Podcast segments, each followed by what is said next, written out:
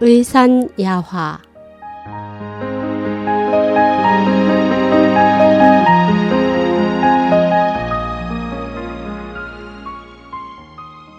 거식증 상 글 서옥님 거식증에는 여러 증상이 있다. 그 중 하나가 바로 불리미아인데 정신적인 원인으로 먹은 음식물을 모두 토해내는 증상이다. 이 경우 의사는 마치 미궁에 빠진 것 같은 느낌이 들기도 한다. 환자에게 일정 기간 한 가지 증상이 나타났다가 또 다른 증상으로 변하곤 하기 때문이다. 그러나 진정한 병의 근원은 깊이 감춰져 있다. 극단적인 환자는 어떤 관념의 통제에 장기간 헤어나지 못하는데 일반적인 치료로는 아무런 효과가 없다. 이 병을 치료하려면 강한 통제력이 필요해 외부로부터 격리 치료를 해야 한다. 그러나 임상적으로 종종 환자가 아니라고 여겨져 방치되기도 한다. 하이디는 한 대기업의 고문이다. 그녀는 사람들과 만나 다른 사람이 만든 기획을 수정하는데 모든 것을 자신이 원하는 대로 할 수 있었다. 그러나 그녀는 경영관리에 있어서는 달인이었지만 자신의 생활이나 음식 습관을 바꾸는 데는 서툴렀다. 하이디는 처음 심한 니코틴 중독 환자로 나를 찾아왔다. 그녀는 나의 가정, 배경, 경력 등을 파악하고 나서 담배를 끊게 되었다. 곧이어 그녀는 알코올 중독자로 나를 찾아왔다. 이번에는 나의 사회보장 번호와 세금 납부 정황까지 다 조사했다.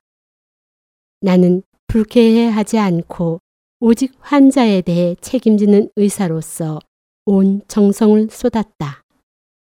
어느 날 그녀는 자신이 어떻게 나의 개인 신상 자료를 파악할 수 있었는지 말해 주었다. 나는 그녀의 말을 듣고 담담히 웃었다. 그녀가 비록 술과 담배를 끊기는 했지만 나는 그녀에게 말 못할 고민이 있음을 알았다. 만약 그 고민이 그녀의 몸과 관련이 없다면 그녀는 이곳에 오지 않았을 것이다. 겉으로 보기에 그녀는 패션 감각이 뛰어난 옷차림에 행동거지도 흠잡을 데가 없어 모든 사람들의 시선을 끌고 존중받기에 충분해 보였다.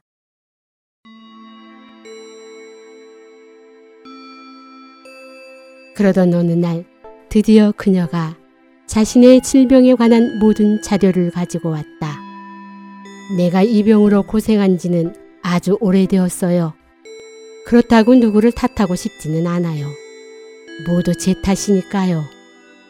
35년 동안 몸부림치며 모든 치료 방법을 써봤죠.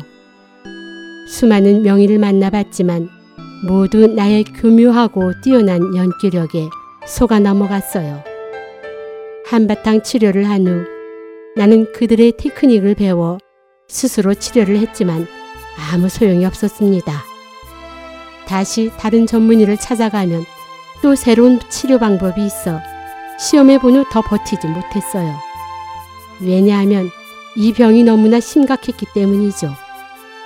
나는 당신을 만난 후에도 어떻게든 당신의 흠을 찾고 싶었어요. 왜냐하면 당신 나의 주치의 자격에 불합격되길 원했기 때문입니다. 이렇게 하면 내 마음속에 아주 자연스레 그럴듯한 핑계가 생기거든요. 애석하게도 나는 아직 내가 생각하는 의사로서의 표준에 맞는 의사는 만나지 못했습니다. 솔직히 말하면 난 당신이 언제 미국에 이민 왔는지 알아봤어요. 흡연과 음주로 치료받으러 왔을 때도 단지 당신을 시험해 보고 싶었을 뿐이죠. 그런데 당신의 평화롭고 진지하면서도 성실한 태도가 나를 다시 여기에 오게 했습니다.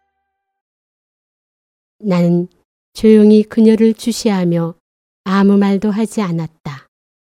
사람의 마음이 단순하지 않음을 익히 알고 있었고 환자의 심리도 이해했지만 이렇듯 의사를 테스트하는 까다로운 환자는 처음이었다.